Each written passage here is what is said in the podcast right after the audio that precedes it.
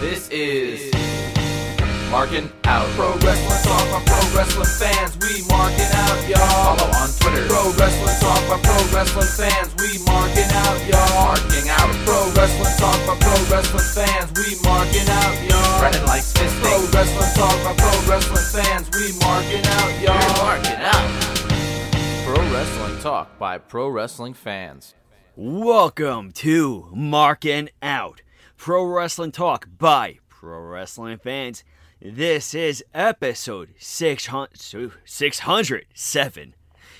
I am one of your hosts, Dave the Rave, and I want you to be checking out markingout.com. I want you to be checking us out on Spotify, on Apple Podcasts. I want you to make sure that you're buying a t-shirt over at prowrestlingtees.com slash marking out. I also want you to go give us a like over on Facebook. Give us a follow on Instagram, on Twitter, on Twitch, on YouTube. You can definitely subscribe over there. And most of all, do you love cooking with Brandon? I know I do. So, do you want to see what he's cooking up next? Make sure that you are following us on TikTok to see what the Brandmeister is cooking up this week. So, make sure you head on over there. But that being said, this is 607, and I am here with Brandon. Later on, Chris is going to be stopping on through. So, Brandon, how are you? I'm doing awesome as always. How about yourself? Myself is doing great. I am loving this weather. Big week for you. Is it now? Is it? What happened? I saw you went to a Mets game. Ah, yes, yes. Thank you. This is why I keep Brandon along on the podcast. You went to Corona, but it wasn't it. for wrestling. uh, yes, I went to the Mets game on Sunday with all of my family, and Except for it was me. except except for Brandon. Brandon, uh, It's a different he- side of the family. different side of the family. Well, Brandon was invited to uh, uh, uh, family gatherings on that side of the family too.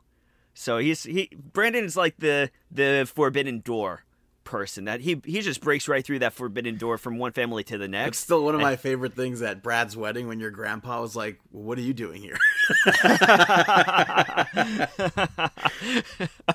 yeah, Brandon Brandon burst through that forbidden door quite o- often. But yeah, no, the Mets game was really incredible. I am really actually relieved that I'm not sunburnt. Um, we sat in center field, and like an idiot, I did not use sunscreen lotion. Um, I during the first, like the not even the first inning, I had to. I went to go buy a hat because I didn't bring one. But I really do like my hat that I got. what is a hat gonna do for you? It's gonna just cover my head at least. It's gonna cover my scalp. And did the But- the amazing Mets win? Yes, the amazing Mets actually tied an MLB record of strikeouts in a nine inning game with 20 strikeouts. So, Speaking of records, Aaron Judge, you see all that, uh, all those fights. oh man, all the fights. Yeah, to get his ball. Oh, dude, I as long as it's not Zack Hample, I will be happy. I do not want him to get that ball. I really don't. That's going to be the most like disaster thing if Zack Hample If- gets the ball. Yeah, but if he got it, he would probably give it back. No way. A hundred percent. If it was something like that, He's keeping it and selling it. no, I don't think so. That's what he did does with all of the other uh, no, baseballs. no, because he gave that. I think it was a Jeter ball or something that he caught, and they held like a, don't I think if I'm not mistaken, they held like a press conference for I'm it, a- and he gave the ball back, and and I feel like he didn't even ask for anything in re- in return. I I think he got like a jersey and stuff. But that proves my Yeah, point but- that he wasn't wouldn't go go and sell it. Yeah, I don't know. We'll see. But yeah, Aaron Judge, just incredible. You know, being a Mets fan, uh, just watching Aaron Judge it has been so impressive. Even before this year, you knew that he was something special, but he kept on getting injured. And that was the biggest problem with Aaron Judge is that he never really had a full season after being uh, a full time super all star caliber player. He never had that full season, and this year is the first time that he's really had that full long season of play. And yeah, right now as we record this, he's at 60 uh what is it? 60 60. He's at 60 home runs right now. So he just tied Babe Ruth's record of home runs. He needs one more to tie Roger Maris, and then one more after that to break the record for most home runs in a season.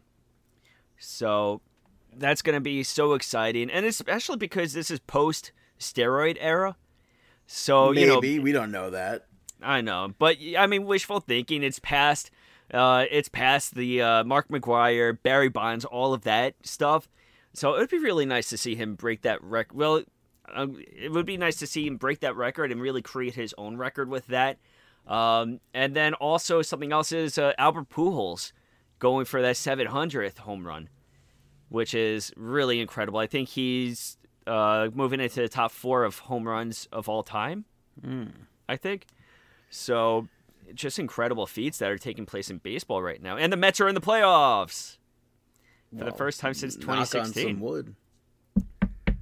There you go. There you go. I saw But, yeah. uh, a stat that uh, I guess it's from 2020 that somebody is now wearing the jersey number 89, and that was the only jersey number to never be issued in MLB really? on the Pittsburgh Pirates. Miguel something. Really? That's interesting. And that's like one of the crazy to me one of the craziest stats because we're going on how many years of Yeah. major league baseball? that nobody's worn that. 146 years not one single player wore the number 89 prior to 2020 That's really interesting. and that was the only number that was never issued. It's pretty crazy. yeah, no, that's a cool fact. That's a cool fact. But how about your week? What else? Uh, what did you do? I ended up going to the Cheesecake Factory on Saturday, and I really I was kind of iffy about going there because, like, the Cheesecake Factory is great, but at that time I just wasn't in the mood for anything.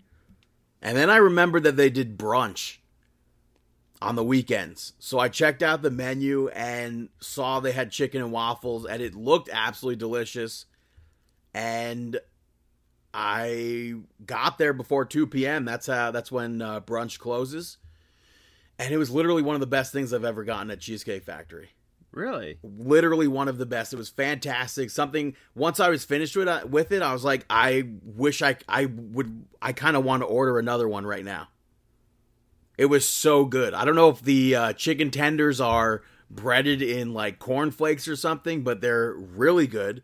The waffle I thought was good. I was dipping it into the syrup. I, it was just I, I couldn't believe that. I've gone so many years going to Cheesecake Factory, never doing brunch. I don't know when they introduced it. I don't know when they introduced the chicken and waffle even. Uh-huh. But I've gone so many years, and this is the first time trying it. and it's literally one of the best things on their menu. I'm gonna also give a shout out to uh, at the Citi Field. I got the Metropolitan Fry Factory. At the Citi Field, Yeah, at- at the at Citi Field, I had Metropolitan Fry Factory, the Steakhouse uh, Ripper. what is that? That. So that I pulled up the picture I took of the menu. Which, by the way, I believe at uh, on Cooking with Brandon episode one, I believe I say the Citi Field. the Citi Field. There you go. Go check it out. YouTube. Um, but it is the Steakhouse Ripper is deep fried footlong hot dog, Ugh, short rib, and bacon chili, beer cheese, and chive. it's a heavy, heavy uh, item. You know what? It was a it so on paper it really looks like a heavy item. But eating it, it wasn't it didn't taste that heavy. You know, like sometimes when you eat something with all of that, you can feel it in your stomach like, "Oh, that doesn't that didn't sit well." You didn't really have that feeling with this. And then also got some french fries with it and um my drink of uh beverage of choice, which was a uh a Coca-Cola. Nice. Yeah, yeah. You know, I for the Coca Cola. I mean, I got a Coca Cola in the souvenir cup, and I don't know. I'm not a big fan of drinking beer at athletic events, to be honest. I really prefer drinking soda at athletic events because I end up sitting there for a while. I'm not there to really be in a drinking competition. Uh, the beer gets cold, uh, gets warm, and everything like that. But at least if you're sitting with with a soda, it doesn't really go bad. You know? Plus, you get a souvenir cup, which is really cool. Mine was uh, Max Scherzer. They don't have souvenir cups uh, for beer. They did. They have but it- uh, what are they called? Hmm. Uh, mason jars, I think, don't they? yeah, I saw that at the gym, uh, at the bourbon like bar area. They, I did see somebody with a mason jar that said "You gotta believe" on it, and that looked really cool. Yeah, I think it had like a, I think it had like a margarita in it. It and then, like- well, literally, one of my favorite things that they added to Citi Field was the ice cream cup with the, I saw home that. run apple. Yeah, I saw that on the menu. I was thinking about it, but no, I mean, I don't know. If, to spend fifteen for the souvenir beer, it was fifteen dollars and fifty cents, right, for a pint. For the twenty-four ounce of Coors Light, that was fifteen dollars and fifty cents as well. So, of course, you get more with the twenty-four ounces compared to the pint gla- uh, pint cup souvenir. But for the at least for the soda, the soda is eight dollars and change, and you you can sit with it and enjoy it throughout the entire game. So I think the souvenir cup with the soda is the best way to go with these things. I, You gotta go for comfort. at uh, at the Rolling Stones concert at MetLife Stadium, they had told me that if I bought a souvenir cup, it was a Rolling Stone cup. Uh huh. It, it comes with dollar refills, and I'm like, well, of course I'll get that. I, I would have gotten it regardless because I wanted the souvenir cup. Yeah. I downed the soda because I wanted to drink it before the concert and like get a refill for the concert. Uh And huh. I go up there, they're like, uh, "There's no refills on." Refill? I'm like, "What do you mean? I, I bought this specifically." hmm I was like, "Brother, Oh man. I don't remember what the the outcome of that was. I think they actually ended up not Giving- me the refill." Hey. Yeah, no, the souvenir. I'm a big collector of those souvenir cups. Oh yeah, I got a whole uh, a whole box filled. You- yeah, I have a good amount of uh, stack too. I mean, they make great uh, late night like water cups. You know. No, I don't. Uh, I don't use them. I don't want them Really? to get get broken or anything, get faded. I'm not too Eh, big back on- in the day, we have a bunch of Mets cups that that were used as such, but Mhm. not Yeah. not, not anymore for me. I don't know. I'm not too like if they get banged up or anything. Um, but I, I unintentionally I do have a lot that are in good, really good condition though.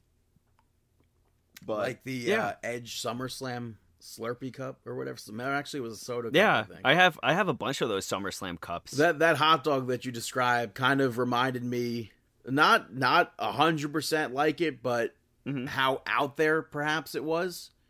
Reminded me of the 50th anniversary Disney World hot dog that they came out with last year. hmm It's uh, a, a strawberry bacon jam Oh, with funnel cake pieces on top and powdered sugar. that sounds really good. That sounds really. And that's like one of those out good there. Disney has a bunch of those weird, uh, contraptions. not weird, but out there gimmicks like that. Yeah, I just sent you a picture of it too. Get a look at that. You know. Get a look I- at that. God, the positioning. you know um yeah no i i think that all of that stuff is really it's really cool oh i actually also got to touch uh step on home plate for a Shea We we did that years ago. me and you Technically, yeah.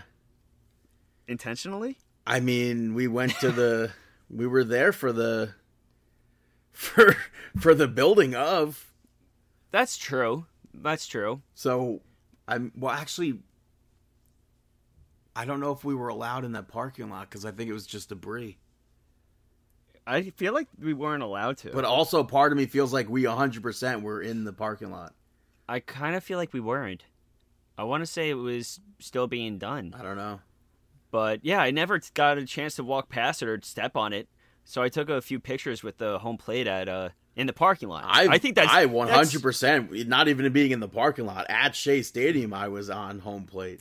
That's really cool. You know, I think it's really nice that they kept those areas. So like for those that don't know, in the parking lot, they have home plate first, second, third, and then they also have the pitcher's mound, uh, implanted in the parking lot of Citi Field.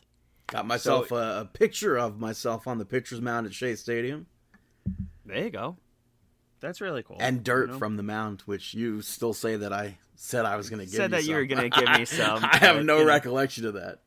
Well, that's a good call. I know? honestly you- wish. I really wish I I brought so many more containers with me. Depending on how much you have, maybe we'll have to make a trade. how would you like uh, CM Punk's wrist tape? Yeah. I do have uh, draws in uh, an animal's autograph. I, I don't know if you've given me that or not. I have a few other autographs I could trade you for. But for a out, little bit. outside of baseball and stuff, I also decided that I wanted to try to make tomato soup from scratch. And a lot of the recipes don't they say from scratch, but it's like Mm-hmm. here's canned tomatoes. And I'm like I wanted like straight up roasted tomatoes where I roasted them myself. I roasted garlic, some Wow. carrots, red peppers, created the soup base in the in the pot also. I blended all the roasted stuff together. I thought that was really good. It's kind of like a, a chunky sort of um, rustic tomato soup, if you will. hmm I also decided to make some potato wedges with like a barbecue seasoning, but that's not to me. That's not a highlight. They were. I didn't realize there was salt in the seasoning I was using, so that's that was on Ah. me. Yeah. That's a bummer. And then one of our freezers randomly stopped working this week, and our oven, for whatever reason, also decided to stop working. So the only outcome of uh, clearing out the freezer was to cook the stuff in the freezer. If you didn't want it to go bad, so I uh, I ended up grilling five different pizzas, all with onions, different toppings though. I put on uh, basil. Uh, I chopped up garlic for some of them and uh, one of them had a balsamic drizzle. That was that's a, a really good pizza. I will That sounds good. recommend that. Not that anybody could have it because I'm cooking it. well, Brandon's going to open up a restaurant in New York City soon. So ah, New ready. York City, fat chance. I honestly think if I was going to be opening Oh, that's what we're going to call it. fat chance, there's only Yeah. one restaurant name that I would ever want as a, a restaurant. That if if I was going to actually open a restaurant, What it's it, Railroad David? Rudy's. I have the T-shirt already made up. So let's do it. Let's go into Yeah, business let's and open do it. it. Yeah. if if it was gonna be opened, yeah, who's cooking? What are you talking about? Oh, obviously, I'm talking who's to the putting cook. up money here? I, we don't got millions of dollars. Well, I'm talking to the cook. No, no, we'll we'll find investors. Yeah, If you are an investor and you are listening to the podcast right now, hit us up on the email. Uh, we are here to listen to your uh, your pitches and you know take your money and give you something. You know, but if I was share. if I we'll was give you shares of uh, Railroad Rudy's. If I was opening a, a restaurant though, I I would believe that it would have to be near the Orlando area. Hmm.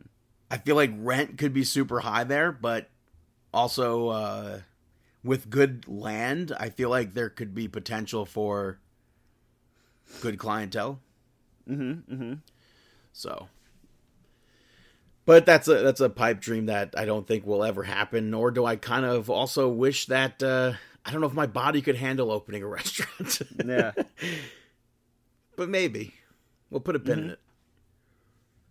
But that's All right, really that's deal. all I did this week. That's all he did. That's all I did. But let's get on to some pro wrestling talk and talk about some Monday Night Raw. Monday Night Nitro. You could. Uh, I left that open for you to. Yeah. Um. so the intro it started with uh Bobby Lashley. We had the title match, the U.S. Championship on the line. Bobby Lashley picking up the victory over Seth Rollins to retain. And I gotta say, this match was really. I thought this was a solid opener. Lashley uh, holding himself in place when Seth Rollins went for the stomp. I don't think was- we've ever seen that before. I, you know, at first I was like, interesting. But then I was just like, you know what? This is pretty cool because they're really building up Bobby Lashley as U.S. champion. Yeah. I, I think it's more so like the spotlight is the U.S. Championship. Yeah. I like yeah. the the spear that was reversed into the pedigree. Yeah. I liked when Seth Rollins, uh, not Seth Rollins, Bobby Lashley had Seth Rollins locked in the Hurt Lock, and Seth reversed it into that pin that we hate, but Yeah. Lashley kept it locked on until La- uh, Seth Rollins low blowed Lashley behind the referee's back, kind of. And then Riddle ran down and distracted Seth Rollins. This was about maybe 26 minutes. I thought it was a good match to up the prestige of the U.S. Championship. One hundred percent, and I thought that it was a good opener. And um, I I think Seth Rollins, the guy's incredible. I mean, he has over sixty losses this year. His win loss record for this year is awful, you know. But every match that he has, his opponents come out of this match of his matches looking like stars. Uh, later on, we saw Riddle basically said that uh, he was just paying Seth Rollins back for what he did to him, and he'll keep doing it until Seth Rollins accepts a match, which I'll get to a little later on. Mm-hmm. We saw Damage Control have a championship celebration where they came out in a custom golf cart. They had streamers, they had balloons, and they addressed Asuka, Alexa Bliss, and the Raw Women's Champion Bianca Belair, which brought them out. And Bianca Belair said that they're going to have to teach them some respect. And Bayley's like, you need to be patient. And then Alexa Bliss challenged Bayley to a match that gets set up for the main event of Monday Night Raw. Yeah, and I, I like that they gave like IYO uh, talking time. Like I, I like how everybody got a chance to speak during this. Yeah. you know. But next up, you had Kevin Owens pick up the victory over Theory, Austin Theory, that is. And this match was really a fun match. I like how um, there were Theory, many uh, points. Theory attacked Kevin Owens before the match started, even. Yeah, Theory was really going at uh, Kevin Owens. I like Kevin Owens just yelling, the crowd chanting about uh, "Who's your daddy?" and he's like, "I'm your daddy," and does the. I think he went for the um, frog splash or something. Oh, he went for a moonsault maybe and missed it after that. But there were so many good spots in this match. Austin Theory, the what did he do? He did one move that um, it's a signature of his, but oh, the um, the blockbuster it, it's not really a blockbuster. You know what I mean? What do you mean, not really a blockbuster? I mean, I guess it is a blockbuster, right? yeah. Where- yeah, I, I thought that that looked really cool. But this match was really a lot of fun. Um, Johnny Gargano showed up, which uh, and he took the Money in the Bank briefcase, which allowed Kevin Owens to hit a super kick. He hit a cannonball and a pop up power bomb to pick up the victory. I thought for sure it was going to end in a stunner. Stone Cold Steve Austin stunner, I was going to say, but I said stunner. yeah. Um, and, but uh, then after and then the match, Gargano dropped the Money in the Bank briefcase on Austin Theory afterwards. yeah, uh, he was just standing there, and I thought that this was really done well. Yeah, later on, uh, Alpha Academy yelled at Johnny Gargano, and Kevin Owens showed up to back him up, and Gable pitched him and Otis versus Johnny Gargano and Kevin Owens next week in Canada. So that match gets made. I'm pumped Yeah. for that. After that, we saw a recap of the Roman Reigns and Logan Paul press conference that took place on Saturday for Dude. Crown Jewel. If you told me that Roman Reigns was going to grow into one of the uh, best currently uh, on the mic wrestlers, I would have been like, like back then in the Shield. I would have been like, no way, the guy doesn't speak a word. There were He has to- stages though in NXT where we got like bits and pieces of what is today. That's true. We did get bits and pieces, but, But, now yeah, no, he- well, if you looked at the Shield version of Roman Reigns, not a chance. no way. But now he's totally like on the mic. He cool, controls. he's, he's calm, he's collected. I like that his demeanor the most about him during these press conferences because or when he's do, cutting the promos because I think it gives him a lot of time to think before he speaks. Right. So he's he's very slow. He's very thoughtful. He's very his words have meaning and power.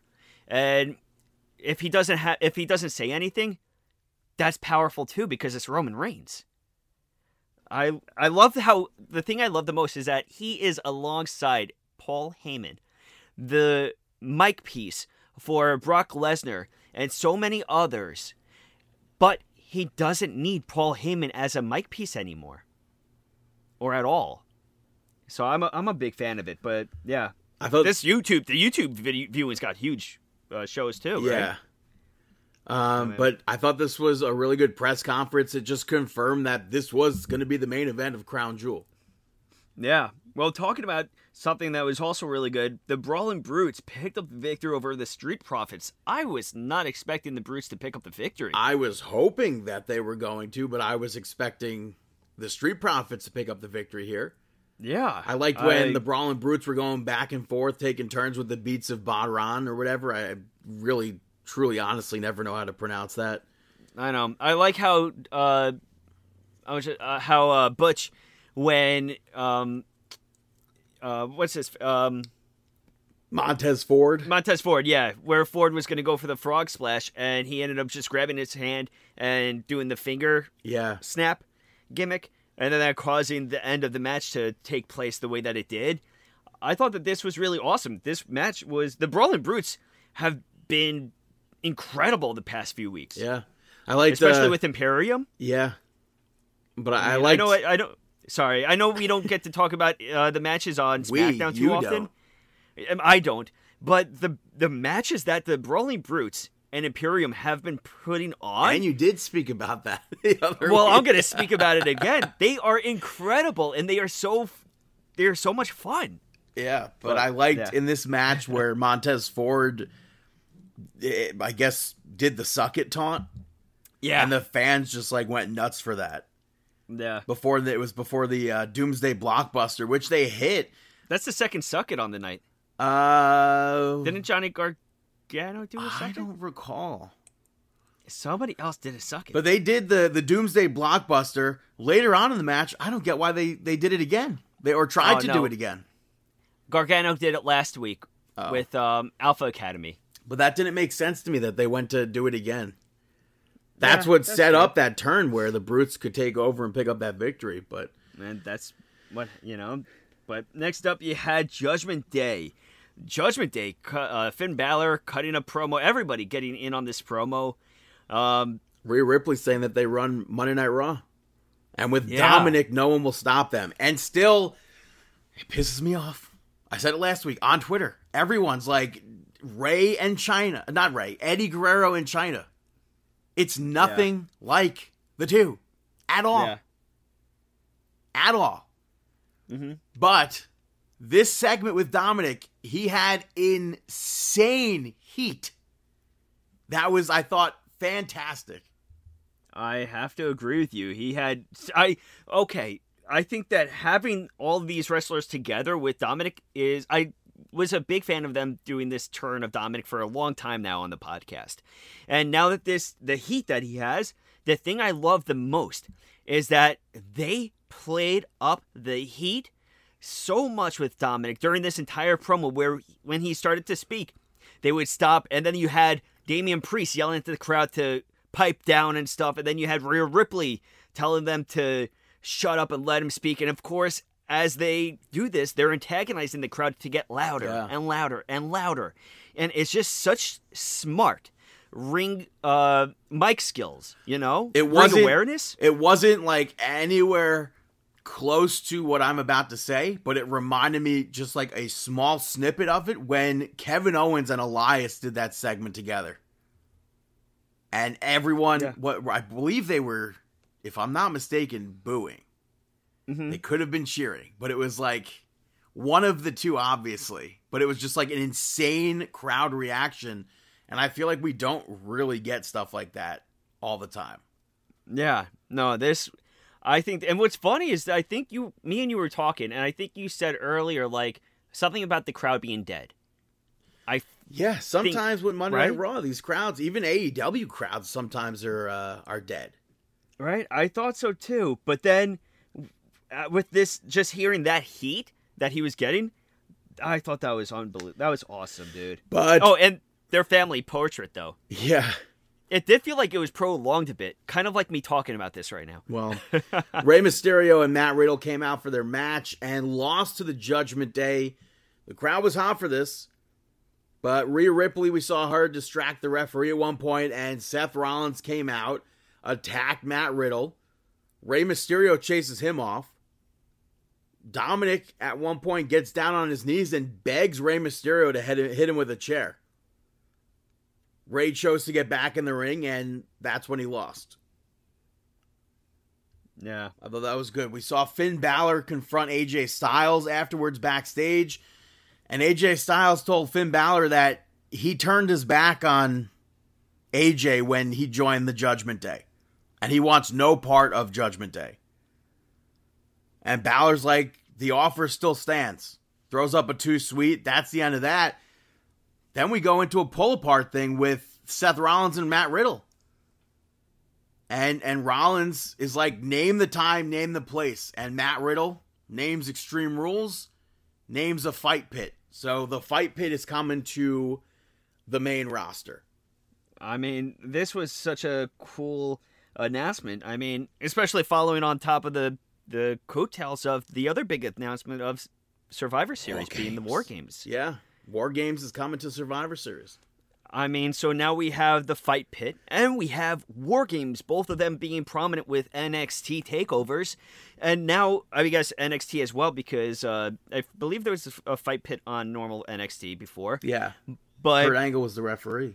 yeah, but to have this on the main stage, I don't want to say the main stage, but on the main roster now, I think that's going to be awesome. And I definitely think it's great business. in uh in Philadelphia, Pennsylvania, at Extreme Rules. That was the there was there wasn't more to that sentence. There you go. And then Survivor Series taking place, of course, at the TD Garden in Boston. Boston. So those Yeah. are two uh, relatively close New York trips. I would kind of love to see a War Games match in person. I don't think that's like. I wish it was a lot closer than Boston. Yeah. but uh, that Riddle gets his match with with Seth Rollins. That's something to look forward to. After that, they had a Miz TV segment where Lumis was going to be the guest. They had uh, they showed off footage of last week with Lumis getting into Miz's house, and then Miz called him out. And Lumis is not coming out. All of a sudden, you start seeing the ring, a knife coming up through the the ring mat, and it's Lumis, and he tries to grab Miz down. He gets away. He tried to drag Ciampa down, and uh, Ciampa clocked him with the microphone and gets away. Yeah. I thought that this was just awesome. Ciampa hit Johnny Gargano's son-in-law with a microphone. Oh, that is so true. Main event of Monday Night Raw saw Bayley pick up the victory over Alexa Bliss. Uh, obviously, I think the biggest thing from this match, it could have been nothing, but the lights went out during this for a quick second. It's interesting because I mean I didn't really pay attention to it, but I guess the commentators were mentioning how Alexa Bliss uh, wasn't herself, or she wasn't giving her all, or it looks like she was a shell of what she was. Like co- making comments like that, they didn't stand out to me, but apparently it stood out to other people. So, who knows? Bianca Belair at one point stopped Bayley from cheating, which led to Dakota Kai and IYO Sky to get involved, and then Asuka got Sky. involved. Mm-hmm. Alexa Bliss hit that really nice DDT and went to go to the top rope, but Dakota Kai distracted the referee. IYO Sky knocked her off the, the top rope or whatever, and Bayley hit her finisher, the Rose Plant, picks up the victory there. And they beat the three of them down afterwards. And Yeah. Bayley set up the time and place. She wants the Raw Women's Championship at Extreme Rules. Yeah, that's what it seems like it's going to be headed. And um, do you think that Bayley's going to win? It, she should. As much as I appreciate and and uh, like Bianca Belair as champion, I think uh, Damage Control holding all the gold. That says something. I think I would go for it. Moving over to NXT, it opened up with an earlier in the day sort of thing with Carmelo Hayes, Solo Sikoa, and Shawn Michaels, who I guess is now acting as the commish, perhaps, or the general manager. And Shawn Michaels said that Solo Sikoa was not an option to compete last week for the, the championship. Therefore, he was not sanctioned to wrestle. Therefore, he had to hand over the championship. And instead of handing it over to Carmelo Hayes, HBK announced, did I say HBK? Kind Um, of sound like I said HBK, but Shawn Michaels announced a five-way ladder match at Halloween Havoc to uh, become the new North American champion. And a lot of people Yeah, are Car- pissed off that Solo Sikoa had to hand over the championship. I'm disappointed, but I understand it. It makes complete sense. Shawn Michaels spells it out right there. Yeah, you were a big- not an option. You should not have been in that position to win the championship. You're not even on this roster anymore. Yeah, I'm not a big fan of that. Um, yeah, But not does, it, not, of does that. it not make sense though?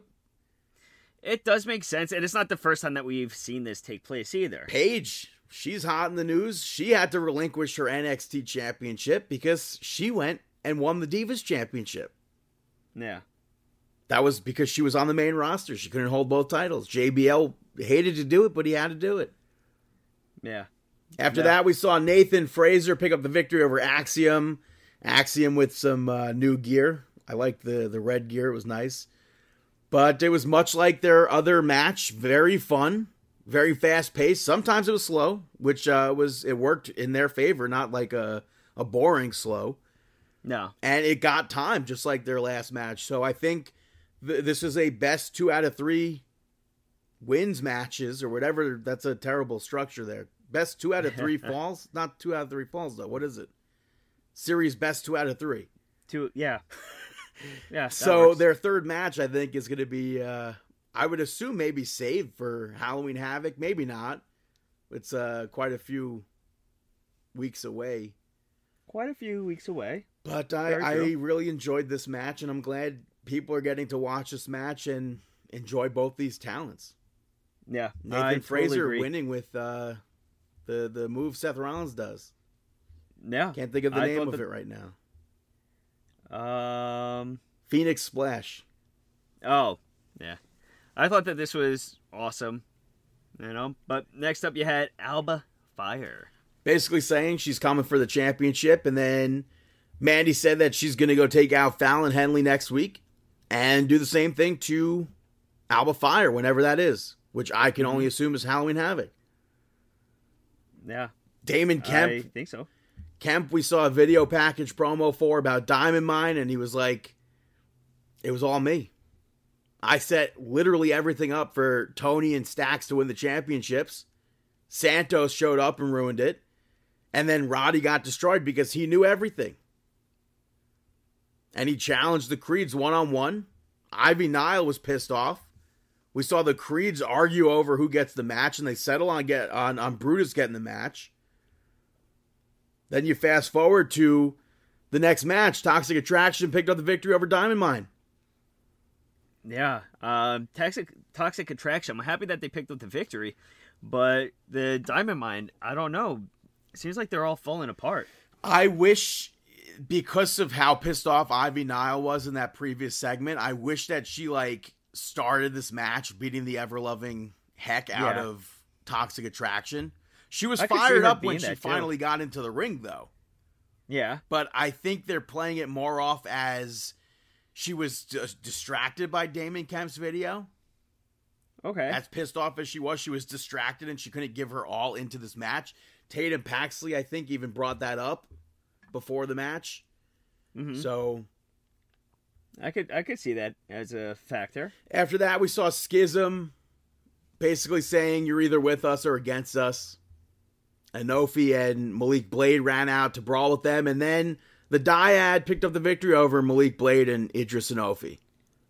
Yeah, the Dyad just you know, uh, really showing a new side of them with all of this. And once they got in that ring, I don't know. It wasn't one sided, though. I, it, it was obvious that the Dyad would win, but yeah, it was. Uh, that's the thing. Still it was a good obvious that they were gonna win. but again, it wasn't one sided. No. After that, Cameron Grimes uh, said that he's pissed off and he wants to take them down. Yeah, So that's very true. But next up, you had um, Roxanne Perez. Um, yeah, Perez. I'm becoming a big fan of every week. yeah, well, she spoke about her match with Meiko Satomura and said that although she lost, she gained Meiko's respect. And Meiko Satomura appeared in the video, putting her over. Uh, Roxanne Perez, though, spoke about Cora Jade. And then Cora Jade goes out there, has her match against Wendy Choo. Got a, a, a uh, more aggressive side of Cora Jade in that match. Nice DDT to pick up the victory over Wendy Choo. But Lash Legend, she got involved afterwards, took out Wendy Choo, and I don't I didn't like that. No? No, I think Wendy Choo should have been knocked out from the, the DDT that she took from Cora Jade. Yeah. I don't think by the end by by the time Cora Jade I believe was on the ramp, Wendy Choo was up. I think because we're getting a more aggressive side of Cora Jade, she should have been out. That's true. Should have stayed down a little bit longer with that. After this, Carmelo Hayes uh, spoke and he wanted to he wanted everyone who was involved last week with his match to be fired. And then he was interrupted by Andre Chase and Chase U and Chase tried to bring up how it was a teachable moment. He finally did say it. Hayes tried to stop him, but he said it. Led to a quick fight, then a match where Chase U picked up the victory over Carmelo Hayes and Trick Williams. I thought that this was a really solid match. Bodhi at one point missed a blind tag, and Carmelo Hayes was able to take over. But Trick Williams got tagged in, and Andre was able to take over from that. Hayes tags back in, maybe did a little bit too many show offy moves. And Chase was able to roll him up with that pin and pick up the victory there. Yeah, I got the victory on that. Quick victory, perhaps, unexpected victory. Yeah, So safe to say. Safe to say that was uh, pretty unexpected. backstage, But- we saw Gallus playing cards and and uh, throwing some darts, and Briggs and Jensen and Fallon Henley interrupted, and it was broken up before anything was hap- uh, anything happened with it. But a match was made for next week between the two teams. Yeah, so we're gonna see that. Next up, you had Van Von Wagner pick up the victory over Sagna, uh, Saga. Um, Van, Von Wagner, I think that he's he's on a great streak right now. Yeah, and we say this every time with with uh, when Sang is on TV that I, we're big fans of him. Yeah, Robert Stone got involved, which distracted Sanga here. There was uh, maybe an iffy spot in the match, but I, I didn't Yeah. like how short this match was. Yeah. I don't know. I'm not gonna stay on it too much, but I do want definitely think Sanga to be built up as like a monster, but also like the gentle giant. Yeah. Yeah. We saw a promo from Wes Lee where he said he's going to earn his spot for the North American Championship. Stacks called him stupid for not taking the free spot. He was offered a free like go pass right to the fatal five way match, but he wants to earn it. He's going to be facing Tony D'Angelo next week for that spot. Earlier in the night, though, they played a hype video for Oro Mensah, followed by an interview about his match with Grayson Waller, which was uh, it, it got turned into his spot for the, the the ladder match at Halloween Havoc. I don't know how I missed a vignette with him last week. You of all people Yeah. pointed it out to me. Oliver Yeah. Carter, former NXT UK Tag Team Champion, so that popped me that that he's being used. I just had no idea. Yeah. Um. Yeah. I definitely was surprised that I was able to catch that over you. But I don't even I don't know I didn't see it though last week. Yeah. It must have been like right after a commercial break, whatever, and I just thought it was still a commercial. But uh, the match we saw was Oro Mensah pick up the victory over Grayson Waller to qualify. yeah. I'm disappointed that Ashton Smith was released, his his former tag team partner, but I'm pumped that that Carter Mensah is in NXT and being used and in that ladder match nonetheless. I liked in Yeah. the match Mensah was doing Waller's taunt. I Yeah, thought I that thought was that was good. really nice. Apollo Crews though showed up bleeding from his eye, which caused a distraction and allowed Mensah to get the victory over there.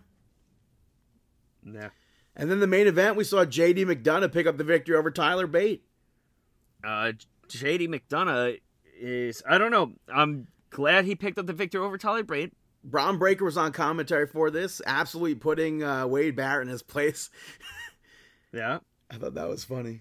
I mean, but yeah, So JD McDonagh picked up the victory, but then after the match, Before after the match, this match itself, I think they killed it. yeah, This might have been the best match of professional wrestling this week. yeah, Tyler Bate at one point went for the Tyler Driver 97 from the top rope. JD gets out of it, hits that Spanish fly from up there, and then hits the the devil inside to pick up the victory. But like you said, after the match, former Yeah. Never lost the championship NXT UK champion Ilya Dragunov shows up, and right when when Bron Breakker and JD McDonagh had a stare down, Ilya Dragunov comes out, and then it turns into a three three way stare down. and I loved uh, JD McDonagh's reaction. Just like, no, no, you know, like I, I, with everything that's taking place, do you think that JD McDonagh is going to become champion now? I don't know. So the thing that I'm noticing, I mean, every time that JD McDonagh now is getting trying to get that like rematch, somebody else is coming up to take his place, and he's keep on getting just tossed to the side, or thrown in there with somebody else. Well, Ilya Dragunov never lost the championship. He won it from Walter at Takeover 36, and in a fantastic match. and unfortunately had to vacate it due to an injury. Held it for almost a year, maybe a little less than a year, but uh, definitely over 300 days. And he's, I think, would like a no brainer, rightfully owed a title shot. Yeah. So now I guess this is going to become a, a triple threat again. Perhaps. I mean, JD McDonagh, I feel like just is going to keep on finding his ways in there. I don't know. Like It's- I don't it's- mind if Ilya Dragunov walks out as NXT champion. I don't mind if Jordan Devlin, JD McDonagh walks out as NXT champion. And I certainly don't mind if if Bron Breakker retains. Maybe you see. uh No, I was going to say maybe JD McDonagh pins Dragunov. Or maybe it's Dragunov that pins McDonagh, leading to Dragunov versus Bron Breakker one on one. Which that could be really cool given I mean we just spoke about it, Walter versus Ilya Dragunov. Yeah, uh, for sure. You know that could be a really solid match. So that's NXT. Before we move over officially to SmackDown, again, everything can change because SmackDown airs after we record this. During SmackDown last week, during a break, commercial break, they played an a cappella version of Jefferson Starships, Jefferson Airplanes, White Rabbit, not not Starship. and the lights turn red turn red at one point. They did this on a few live events this past weekend. Fast forward to Monday Night Raw, there's a QR code behind Austin Theory. And underneath it says, Come with me. And just gonna say before you talk about with the code, this for something being not on TV over the weekend, God, like after it caught on like fire, man. right, like I think that that's, I think that that is so impressive of WWE to be able to do something on SmackDown during a commercial. And dissecting it the weekend of, the night of, after, like, because it, it really reached us after SmackDown went off the air. yes, you dissect it, you go back in the history books of professional wrestling, you, you go to Lucha Underground. There's a group called the Rabbit Tribe with Paul London. And who was the leader of that? The White Rabbit himself, Karrion Kross, Killer Kross. So people are like, it's Karrion Kross. And then Yeah. there's a whole other side where it's like, holy crap, this is Bray Wyatt.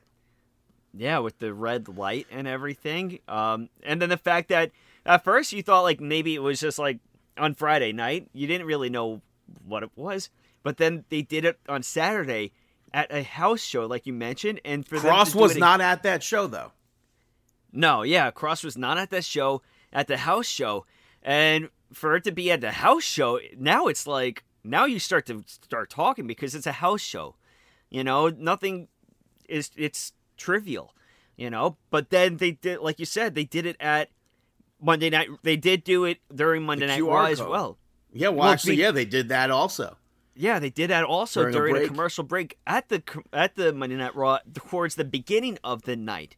And then, of course, like you said, everybody's speculating what could it be. And I I myself have been marking out for all of this because it's so much talk off of something that's not even on television. But now it What? is on television. Yeah, now it's television. You click the QR code that that underneath says "Come with me," and you click it. It's a Hangman game that says "Who killed the world?" And the answer is finally it's you did. The wrong letters guessed turned out to be Demon X, and then it flashes 923 as if Which it was is- a date, and then 923 as if it was a time in blue. 923 obviously SmackDown about to talk about it. And Yeah. It's, you know, which maybe who knows, maybe we're going to get the big reveal on SmackDown like we said. I it's we haven't had SmackDown yet. Um but I who knows, but no matter what, for something I this is so much fun and the the feed your head like I really like the acapella version of that. I don't I've never heard that before. it's so creepy and eerie. I always try way. to uh with singers like that, I always try to get like acapella versions. Yeah. and I I know I don't think I ever like sought out to to hear that. Yeah, and the crowd buying it up. You know, they all are lighting, taking out lighters during this. Not lighters. Yeah, or I guess phones. yeah, sorry. what what year Your is it, cell phone. Brandon? What year is it? taking out their cell phones. But it it would be really like there's absolutely no way. But it would be really cool if they somehow got Grace Slick to come out of retirement to do some sort of live performance or something. I mean, I would have on- loved to have gone to see them and like heard her voice live. I think she's one of the best singers out there. Yeah, we're gonna have to. I'm personally, I am excited for SmackDown to find out what's gonna take place with this now. Yeah. So moving over to SmackDown, the Bloodline opened it up. Paul Heyman addressed Drew McIntyre, kind of quickly moved on to Solo Sikoa, and said that he was sent by the elders of the Samoan dynasty. I assume that's Afa and Sika.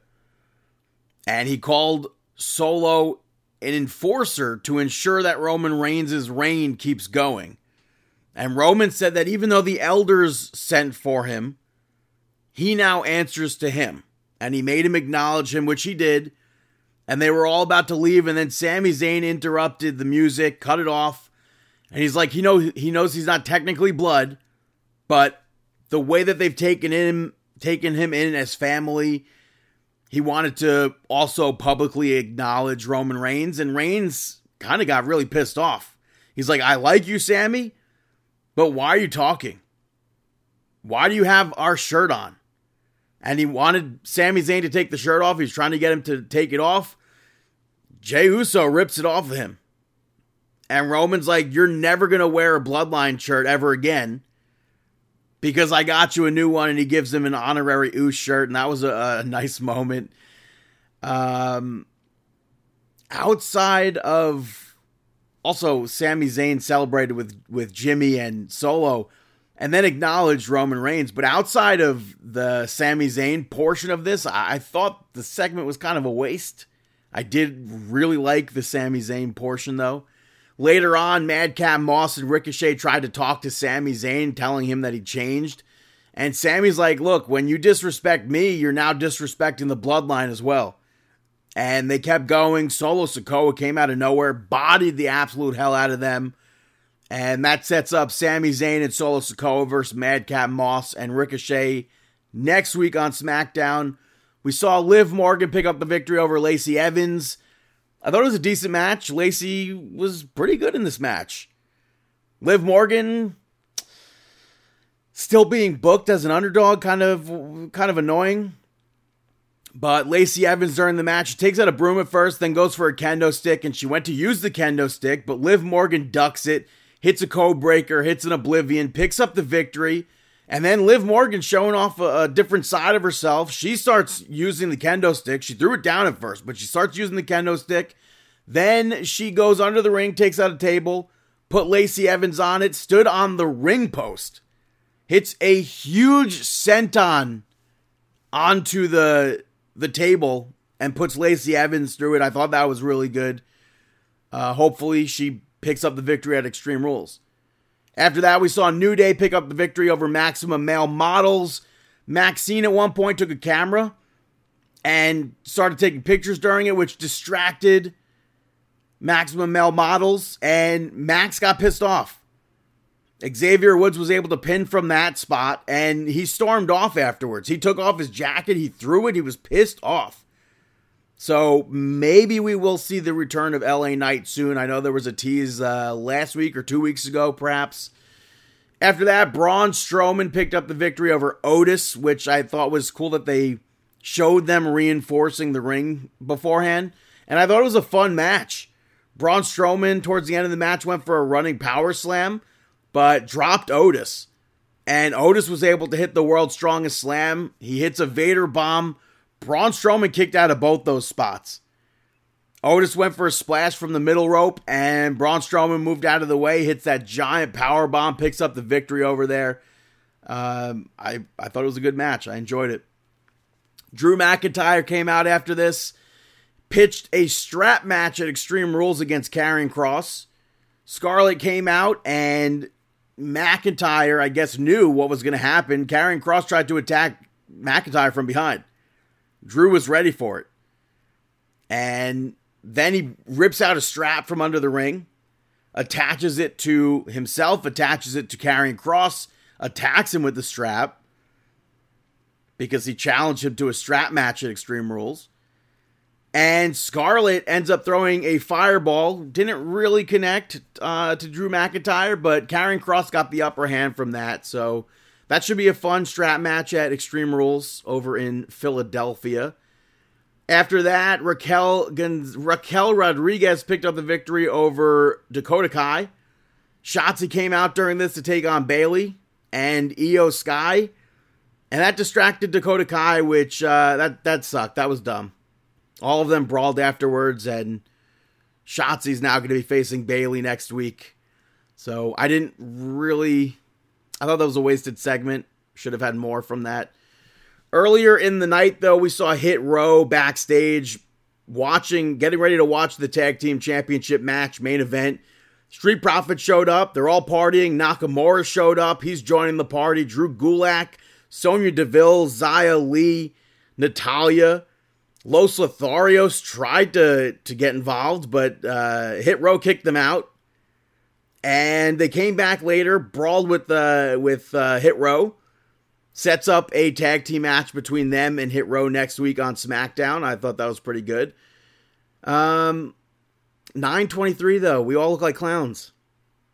Nine twenty three, they uh, they go to commercial break right before it was after the Karrion Kross segment. They go to commercial, but there was a QR code during the party and if you scanned it, it was a game where you were a white rabbit. There's music in the background. Kind of sounds like a MIDI version of uh, the Fiends theme song. Maybe, perhaps. But you go through a, a maze or whatever, and you go through a door, and it leads to a screen with coordinates that just happens to be the Rogers place in uh, Rogers Place in Canada, where Monday Night Raw is going to be. It also said patricide on it, which means the killing of your father. So, what that is supposed to mean, I have no idea. I believe Bray Wyatt promos have in the past spoken about that. But outside of that, we also had video package a video package for uh, the tag team champions, the Usos, narrated by Paul Heyman talking about all the teams that they have surpassed the Road Warriors, New Age Outlaws, D-Generation X, so many tag teams, and how only Demolition and the New Day are left. And they're going to overtake those spots. That leads us to the main event on SmackDown. The Usos picked up the victory over the Brawling Brutes to retain the tag team championships. This was a great match. So many good spots in this match. I liked the Usos doing a double super kick to Ridge Holland to knock him off the apron. And then Butch went for a moonsault and they stopped him midair with a double super kick. I thought that was pretty cool. They went for another one later on on uh, Ridge Holland, and Ridge caught both of them, lifted them up, did a like a back body drop of sorts. I thought that was nice. Sami Zayn towards the end went to go use a chair, and Sheamus stopped him from doing that. He's he goes to square off against Sami and Solo. Out of nowhere, Imperium comes down and attacks Sheamus. And uh, eventually, the Usos were able to hit 1D and pick up the victory to retain. Fantastic main event. Uh, that's, I mean, I can't say much more from that. So I'm going to take a quick break right now and be back with Chris right here on Marking Out. Hey, this is Danielle Fishel. You're listening to Marking Out. And back on Marking Out Pro Wrestling Talk by Pro Wrestling Fans. This is, we're still here episode 607. I'm here, Brandon. Brandon, hey. Howdy, hey. There we go. What's going on? Not much. How was your week? Uh, busy, busy, busy, busy. You know, full sports, football. Um, I didn't film a lot this week, but last weekend was just, you know, nuts. A uh, bunch of broadcasts, bunch of youth football, um, and that's it. But yeah, this week I'm looking at my schedule right now. It's it's crazy because we have Yom Kippur next week, so I'll be uh Rosh Hashanah. But what? Okay, yeah, we have Rosh Hashanah first to celebrate the new year, and then Yom Kippur second for you to absolve all your sins by not eating for 24 hours. Yeah. So, yeah, but uh, yeah, I'll be in I'll be in Temple those two days, and then I'll uh, be on the field for the rest of them. So huzzah! Uh, and yeah, so that's that. Um, and just busy and uh, watch some wrestling this week, and that's why I'm here, and that's why we're here to talk about wrestling. Let's go back to last Friday to Rampage from the MVP Arena in Albany, New York. Starting off the show, Darby Allin picking up a victory over Matt Hardy. Uh, afterwards, you have House of Black come out and beat up Matt Hardy and call out Darby Allin Sting for a no DQ match that was set up for Rampage Grand Slam. So match itself, I'm still amazed that Matt Hardy's still doing it, man. It uh, it seemed like the more like uh, 2010 Matt here. Yeah, why it was just I, it's just like the greatest hits of Matt Hardy, but he lost. Yeah, but he's he's, he's been doing that since you know when the the Hardy uh, brothers were there for the hot second. Yeah, you know? like I don't feel like the Hardy Boy run in AEW was even like close to Matt's um, debut in AEW. Yeah, well, that was also a very, very different time, Matt's debut. I do um, also wish that Matt didn't kick out of the code red and like that was the end of the match because he got out of that and then it was just the the last supper pin. Yeah. Oh, isn't that a submission though? No, it was a pin. That was a pin. Okay. And I feel like would it, like would it have not been more impactful to just lose to a, an impact move than a pin. but that move's turned that move turned it from like a sick finisher to a transitional move. The Same code red, the, yeah, unfortunately. Yeah, the code red, the Canadian destroyer, all those things. You know? Yeah, well, but I, yeah. but a code red, if you use it as a finisher or whatever, it's still a finisher. Yeah, for sure. Uh, so yeah, afterwards, I just said said no DQ match: Darby A Sting versus the House of Black. No DQ ramp uh, at Rampage this coming week. Uh, afterwards, you had a nice in-ring segment with your world champion Claudio Castagnoli Wheeler Yuta.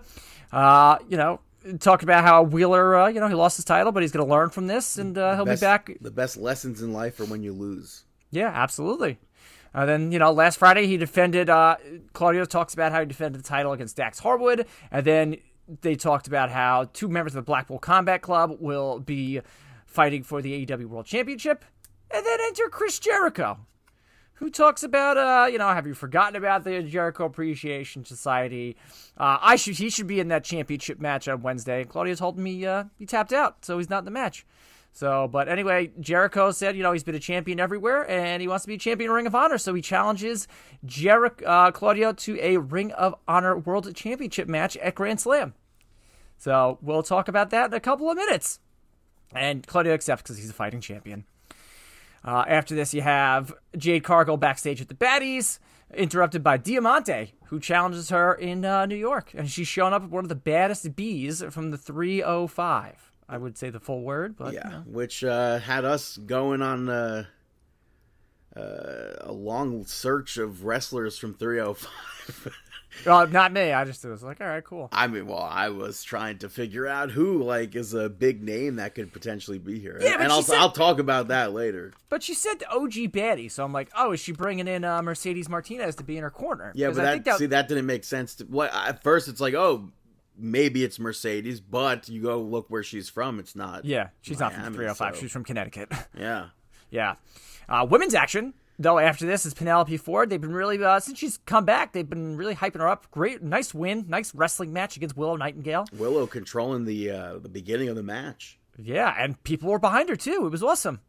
Um, I don't know what her contractual situation is with uh, Ring of Honor and or AEW, but it's good to see her on TV. I think she's great. She's over. People like her. Um, in a bona fide squash match, you have Ethan Page pick up the victory over Danhausen. Um, and yeah, that's really all you could say about that. I don't think it hurts Danhausen in any way because, No. you know, and th- th- like this is a start, but I think these Stokely guys, the firm, need big wins. I don't think this is a big win for Ethan Page why? because it's not. It's a start. Danhausen has not done anything in AEW, and But yeah, Dan it is a start. It is a start, but it's a start. Yeah, it's a it's a this whole thing has been a slow, very very slow build from these giving out these random business cards to making the firm, but also you have to Danhausen so over. What better way to you know get like a good kind of reset for Ethan Page against the guy who's super over and wrestles like maybe once a month? yeah. So- But, and then like fast forward to Dynamite, they weren't. Nobody had matches. I know. Well, you had the backstage promo with uh, the Gun Club and Right. uh, And they all And need. I, I think they all need these big wins. So hopefully we will see. I guess come Dynamite next week because I don't think the Gun Club are on Rampage. Maybe maybe that's the start to set up for the the ROH tag titles. Is that I, is that been like a rumor? may- well, they did. I mean, I know we're jumping ahead, so we don't have to talk this later. But like FTR was always like, "Oh yeah, you're the ROH champions," blah blah blah, this, that, that, and the other thing. So maybe the Gun Club will go after the ROH tag titles first. So they'll have you know t- championship gold in in both companies. Um, main event time though. Well, you saw Samoa Joe successfully defend his ROH uh, World TV Championship against Josh Woods. Uh, after the match, you have Tony Nese come and blindside Samoa Joe. Uh, then Tim Wardlow comes down and he's about to powerbomb Mark Sterling until Tony Nese pulls Sterling out of the ring. So, um, did you? I know I'm jumping forward here, but did you see last night or it like yesterday on social media the video that Smart Mark Sterling posted?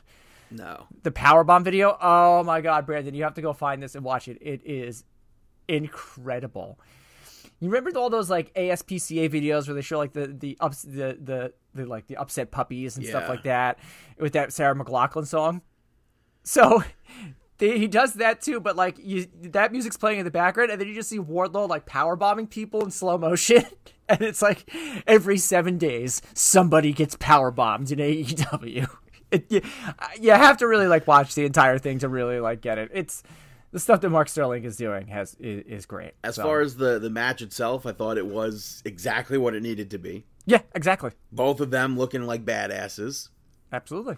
Um, Mark Sterling getting the, the distractions in there, so you know Josh Woods can pick up some stuff. But not exactly happy with the TNT Championship though. why? Again, this is another random tag team. So he's on TV.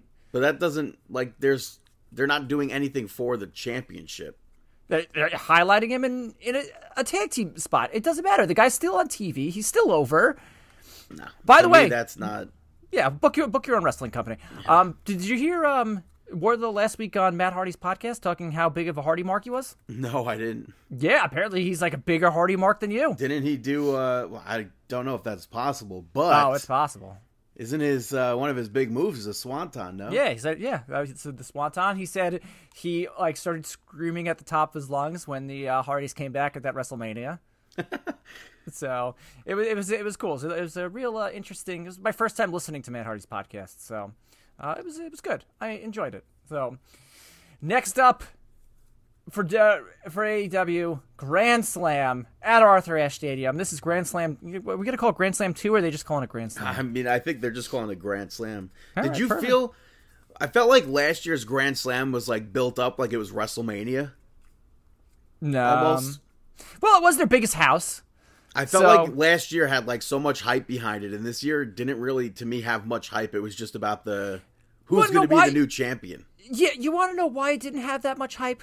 Because of everything that happened did all out, and then But even to- before that, though, when tickets went on sale, like they didn't tickets did not sell out, which like No, it didn't sell out. I was listening to Busted Open yesterday, and um, I don't- I'm like- Cary Silkin. Cary Silkin was like, "Yep, there is still seats there, but who cares?" it's crazy that like. But to me, like that was like their last year was their biggest house ever, and then I don't know what like changed in the year that like people just I, I know I know they raised the ticket prices, which that was not uh ideal. Everything, I know, but everything's inflation, brother. Unfortunately, I don't know if that's the the case, but yeah. well, And also, too, apparently they they staffed it a lot better than last year. I know that was a big concern of yours and Dave's. yeah, because uh, last year it was the what what happens is with the staff there is they have college kids that work there. It's like Jones Beach, and after the season, the kids go back to. Yeah, doing their thing. That's why last year they still had some underage kids selling beer, and they weren't allowed to sell the beer. But I, I saw I'm in a bunch of groups and stuff like that, and people are like, "Yeah." He goes, "He goes." Last year I got here at 4:30, and it took me until almost bell time to get in. This year I got here at 4:30. I was in by once I got merch, food, and everything. I was in my seats by like six. So I guess everything was running a little better. And you start, and good this is hear. and this was all championship matches for this guy for Grand Slam Dynamite. And you started off with, I think, a shocker to everybody as you have a new Ring of Honor world champion in the Wizard, Chris Jericho, picking up the victory over Claudio Castagnoli. Um, I thought the match was good. I was a, I'm about the outcome. I actually I love this outcome. was uh did Cary Silkin talk about how he just didn't even sell for Jericho in this? No, not at all.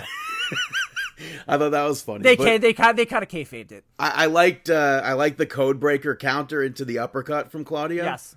Uh, but Jericho hits a low blow to Claudio behind the referee's back, hits the Judas effect, picks up the victory.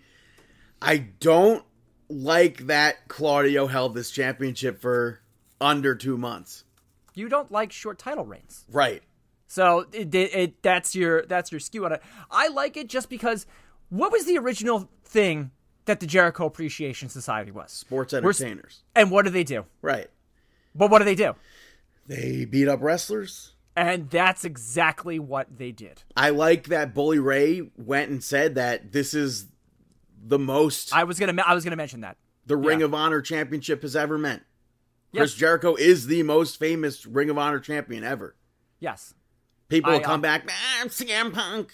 Oh yeah, no, I, Brian yeah. Danielson. No, uh, Bully Ray has a way. Uh, no one likes Bully Ray on, on social media. I, don't know I why, think, but- I think he's a great, and, and I'm, he's on Busted Open too. I love when he's there those days because he's you know, he's very smart when it comes to that stuff. Do I agree with everything he says? No. Do I agree of him just bad? They're talking about AEW Dynamite, and he's just yeah, like that, like that chump Cardona. I was like, come on, like, why, he's like, adding in kayfabe to the stuff. yeah, he's adding cave. But hey, listen, that's gonna be. I want to go to that match. I don't know if you're interested. I spoke to Dave and Sal about it. We might take the trip down to Philly for the day to go see Matt versus uh, Bully Ray with Devon in his corner. Mm. Yeah, interesting, right? It's in Philly. It's at ECW Arena. I've never been there before. The House of Hardcore. But anyway, going back to this match, Jericho's now your ROH champion. Wait, there has House to. of Hardcore. well, no, like the House of Hardcore. Oh. It's not. It's not House. I was of like, Hardcore. wait a minute. No, no, no, no, no, no, no, no, no, no. But um, I'm about this. I like this. I like the Jericho. Now the Jericho Appreciation Society has two Ring of Honor championships, and like one thing I was listen, I was I was looking at. People are like, so there has to be some sort of announcement, maybe like, why would you put the Ring of Honor title on Jericho if you're not like trying to Right. hit like a TV deal Yeah. or something like that? So again, Chris Jericho was one of the bit was like the first star for all elite wrestling. Now, you know, uh, potentially if if Ring of Honor is getting a TV deal, here's your first star. Don't get me wrong, Claudio is a- an absolutely amazing talent. His motor, man, in that match, especially in the beginning, I was just like, man, this guy just does it all. So, That's like with uh, when people bring up FTR and how they don't get uh, the title shot at, at AEW. People are like, "Well, what else? Why do you need them to be more than what they are? They have the the New Japan titles. They have, I think they're gonna lose them though. But to even Aussie- so, Aussie it's Open. like they're not like they're not defending these titles. They have a defense coming up in October. Yes. Ring Which of think- Honor. Can we agree? Ring of Honor really doesn't exist. It exists within the AEW universe. But like it, But like again, like that that's why like once they get a TV deal or something to that nature, then they'll exist again. I think they exist now, and especially with Jericho having the world championship, they exist more than that last like uh, incarnation of it, where they were doing all those you know tape like for the past like two years before it was bought. I think they exist more now than they did for the past two years. like Jericho, when Cesaro was Ring of Honor champion, we saw him predominantly, I would say, on Rampage. Yeah. Okay. Jericho, I don't see doing Rampage. I see him predominantly doing Ring of Honor stuff on Dynamite. That could be it. But I liked I liked Ian Riccaboni though, saying like, oh, you know, he he used a low blow. That's not honor. And they really told the story to me that like Jericho is not honoring Ring of Honor. Because that's a big thing. The handshake in the beginning, the handshake at the end. There was no handshake at the end of this match. So I kind of like beginning this- though, he was like struggling to do it, and then I believe Yeah. he, he went ahead and did it though, right? He went ahead and did it, yes. So, uh, congratulations to Chris Jericho. He is now the uh, Chris Jericho. Jericho. Right? say that five times fast. Uh, more new Jericho is, is an easy thing to say, I think. He's already got shirts about it. Does he? Yeah, he's got a Jer- Jericho. Hmm. I More remember new uh, when I had Okay. met Jericho, okay. uh, one of the workers there was like marking out over him, and Okay. he's like, "Oh, do you remember this?" And Jericho's like, "I don't remember anything. You're the fan. You're supposed to remember." I was like, "Oh God." What the? Ooh, baby. I was like, that was I was taken aback by that response. Okay, yeah. So, uh, more new champions, though, coming out of Grand Slam as we have new tag team champions, the acclaimed. Beat Swerve in Our Glory. Everybody's accompanied by rappers. Swerve in Our Glory came out with Fabolous. Acclaimed came out with DJ Whoo Kid. Don't I know who that is. I I don't know who that is either, but I like that they. Mixtape guy Yeah, oh yeah, he's like a. I, I don't know. I don't know. Eminem, Fifty I, would, I, have no idea who he is. I did listen to Action Bronson this morning though, and yes, I did listen to Just Hook's music. the acclaim though, super over. Really over. Uh, clocked Keith Lee accidentally with the boombox. yep. The But, like, acclaim the- took advantage of that.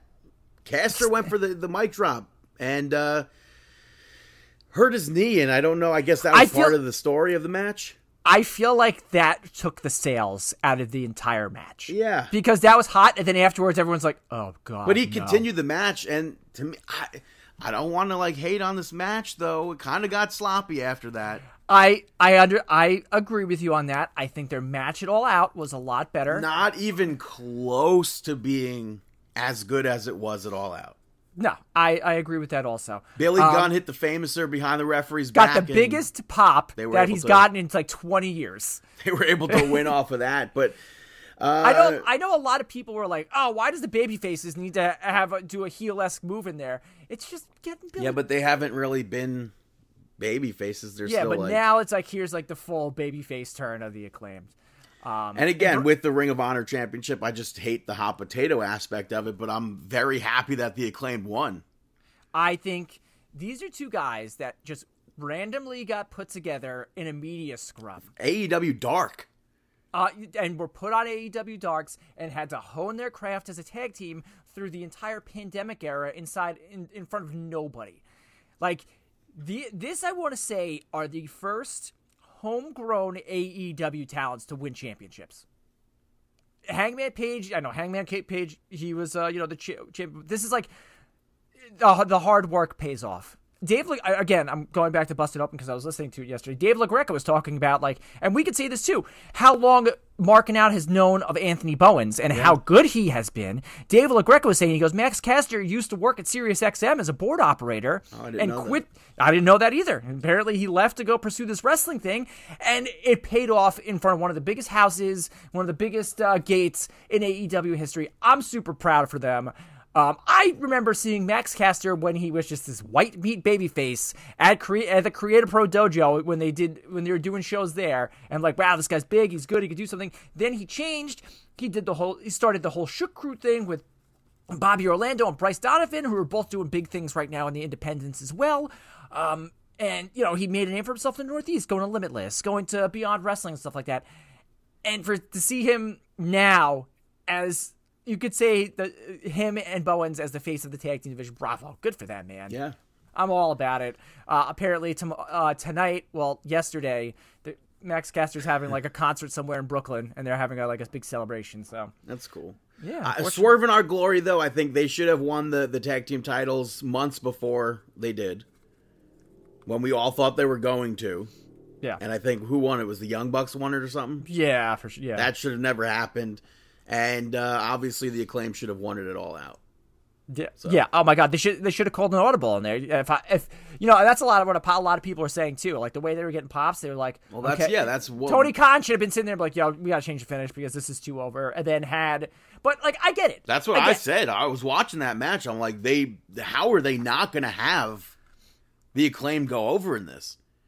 And then that stupid, they at the media scrum, somebody asked right in front of the champions. Like I thought that was, I don't think that should have been asked at all in front of Keith Lee and Swerve. That to me is like a slap in the face. And then let's face it, Tony Khan basically accidentally made this match for for yesterday for Grand I Slam don't. I don't think he accidentally made it. I when think he was made it on the when he was on the media scrum, he goes. I mean, I'm. I, I, I mean, I'm. I mean, maybe we could do it at at Grand Slam. Yeah, why not? I think. I don't think he intended to ever have. I think he was backed into a corner when the media was I, hope you're using. I hope wrong. you're. I hope you're using quotes over that because we all know that th- there's no such thing as wrestling. wrestling media. media, a bunch of exists. Marks. There's not like. No, there isn't. I mean, It's all a bunch of marks who have a podcast. By the way, we'll listen to our mark. Thanks for listening to our podcast. I don't think I'm wrestling media. we're not Come on. media. We don't cover it the same way. But We, do we have do we have access to back uh, backstage stuff? we Sometimes, we- yes. we wrote- do we, wrote ever the- if we use that? the- no. If we write if we write the right emails, we could have. But you know, but no, no, we have What access. Not, not. I'm not saying like media credentials. I'm saying like, do we know things that other normal fans wouldn't necessarily know? But everybody thinks they know everything. But no, no, no. We Reg- we do have like dirt sheet stuff that we don't put out there. When we do have dirt sheet stuff, we don't put it out there. We don't need to because we're not dirt sheets. Yeah, we're just three wrestling fans. I have been like to have sitting on a story. I have been sitting on a story for a decade, and I'm not going to put it out there ever because we're not dirt sheets. I, I don't know about the story, but you're gonna have to tell me after after we record. Um, all right, let's continue on with uh, Grand Slam. You have Wheeler Yuta come on the stage, to talk to Tony Schiavone, but he is interrupted by MJF. Gets a huge pop. Did you like this segment? I did.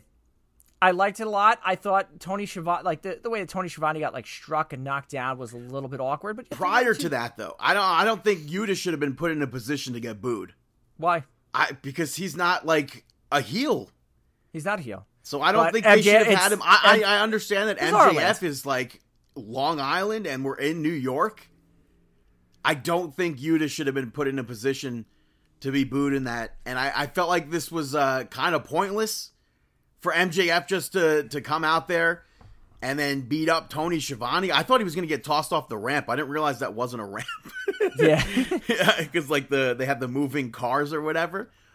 But Yuta jumped on MJF and and uh, W Morrissey Morrissey. Morrissey, I don't know what are they calling him. Morrissey, W Morrissey, do they say Morrissey, William Morrissey, W W Morrissey. Morrissey. Yes. Big Cass jumped in there, so it's like they have when MJF doesn't need them, they go their separate ways. But I guess MJF in this case knew that he was going to need Big Cass. You- probably like, oh yeah, I'm about to go out there and cut up this guy. I mean, promo wise, I think MJF was unstoppable on there, making fun of the Blackpool Combat Club. Do I think? Did I think Yuta hung with him? Not so much, but he did what he needed to to to do. Um, I was about it. It's a way to get MJF on TV, and I'm assuming MJF's first match back, they'll continue this. and It'll be against Whe- Wheeler Yuta, and it'll be awesome. after this backstage, Diamante uh, interrupted Jade Cargill and pulled out Trina Yeah, to be in her corner. The AEW celebrity list is beyond confusing. I have not heard of Trina in like 20 years. They're AEW, with the exception of maybe Action Bronson, they have been stuck in 2003. okay. with these names, and I when Trina pulled up, brother, I lost it because it makes those like I, I understand. Like I know her album and everything, she and her song. She's got the baddest blank. I, and I she's don't. from the 305. Obviously, that makes sense and everything, but in Why did they try to go get like Little Kim? She's from the Bronx and like the, the, the Queens area. I have no idea. I, I already is- I saw what happens on Rampage, and I'm just like, I I only saw one thing that happens on Rampage. I assume and I was- know what you saw, Yeah. Um, and on that note, um, and it pisses me off part of it, and I'll probably talk about it next week. yeah, yeah, here- uh, yeah. The situation itself doesn't piss me off. Everybody else talking about it pisses me off. Oh, it was ruined for me. I, I oh like no, no, to not keep it. being spoilers. Not. Oh, not I hated that. spoiler-wise. There's somebody in, in a group that I am is like who who's a notorious like ball buster and like he'll he'll spoil things. He's like, oh, I can't believe X, Y, and Z. I happened think we could just say it now. No, I don't want to. I mean, we we, we could. Because by the time this airs, it's Rampage is over. No, it's not because you're probably gonna release this at 10:30. That's true, but nobody's listening before Rampage. you never know. I mean, people do listen before yeah, Rampage, but absolutely. So let's let's save it for next week. you're negating Up yourself. next, Pac picks up the victory over Orange Cassidy to retain the All Atlantic Championship. Pac Um, using that bell hammer to uh, yeah, knock Cassidy out. I- I think they did a good job on commentary, being like, you know, yeah, he can hang with him, and I think Orange Cassidy was doing a lot of psychological games that were getting Pac, Pac frustrated. Um, I didn't like the end of this match with the bell and, and the pin. I, didn't, mi- understand, I like, didn't mind that. The after after I was I think Bryce was the referee for this. He Okay. counts to three, and then he's like asking Pac like, "What did you do? Like you obviously cheated." Yeah, I thought that was so goofy. it was it was goofy, but you know, But it why worked. didn't you I like, the hammer? Because, Because Pac it's should be like he should Yeah, be the- he's been Pac has been unstoppable. He's two pack. Come on, like he doesn't need to use a hammer. Look at him. Yeah. He's chiseled from rock. Um, No mention of the trios champions. I don't know if that uh, if they are on. Are they in that uh, battle royal that they set up for Rampage? yes, Phoenix and uh, Penta. whatever, yeah, whatever his name is, Penta, are in there. But like, I understand. Like, I would have loved for Orange Cat because you know, like last week too, when the firm was talking, they're like, "Oh yeah, e- Ego has his sights set on the All Atlantic Championship," and I've been saying it for like months and years. Like, you gotta put like put something on Orange Cassidy, like put some sort of belt on He him. Like, apparently has lost every single. I mean, not apparently. He has lost. I think it was eight championship opportunities. I know, but like, and, and But that's, that's, what, the thing, what- though. With like, Orange also- Cassidy, with somebody like Orange Cassidy, he does not, in my opinion, need He a championship no, you're because abs- of how people just go nuts over him. You're absolutely right about that. And and uh, maybe he should stop getting championship opportunities. Maybe that in the long run can hurt him. Yeah, but like, like, and I understand like you can't have every single title change hands on this ramp on this dynamite, but like, because like now what are you gonna have Ego go against Pac, who's like a baby, who's a heel one week, and next week he'll be a baby face, and you know everyone will be going nuts for him. Like, I don't think the firm are gonna end up like the bloodline, okay, if that makes sense. yeah, I understand. Like I don't like I. That's why I think they need strong matches to keep them strong. Like a, Yeah. a match against Danhausen to me doesn't do anything. It makes you boo him. Yes, reaction wise, sure, but it doesn't do it's- anything. it- for, it's- it's- it doesn't not- make it doesn't make Ethan Page look like he could go up against Pac. Again, there's a build to it. Next week, maybe he'll face somebody else. It'll be a longer match. and It'll make him look really strong, or maybe they'll put him up with more squash matches. And then, like, I don't see the Gun Club actually winning the tag team championships. Remember, they're a, they're a stable when they need to be. However, I mean, Ring of Honor championships I, I didn't see, but now their father is managing the AEW Tag Team Champions. Yeah, but I feel like it's They'll the probably gun get a shot before the number one contenders. yeah, right. Jesus. All right. Uh, ne- the, next up, Toni Storm successfully defends her AEW Interim Women's World Championship match. Uh, Britt Baker gets bloodied up.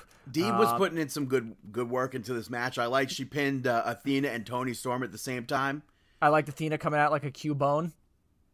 Is Po- I don't know what that is. It's a Pokemon. Oh, Yeah, that's like it hurt, man. I think Excalibur made. I think he made a, a, a mention to it on on commentary, but And I then uh, Serena Deeb, I also liked when she put both of them in submission moves yes, at the same time, and then uh, and then suplexed Athena while doing the the submission on Toni Storm. Yeah, But uh, cool. um, I don't know. uh, what did you feel about this match? Did you like it? I feel like the I- majority of it felt like choreographed. I liked it. I enjoyed it. It was a great way to spotlight four great female wrestlers. Especially you said, you know, Serena Deeb was putting the work in here. Serena Uh, you know, Deeb, still, I have no idea why she was in this match. But still, but I she put, enjoyed her But she put she put the work.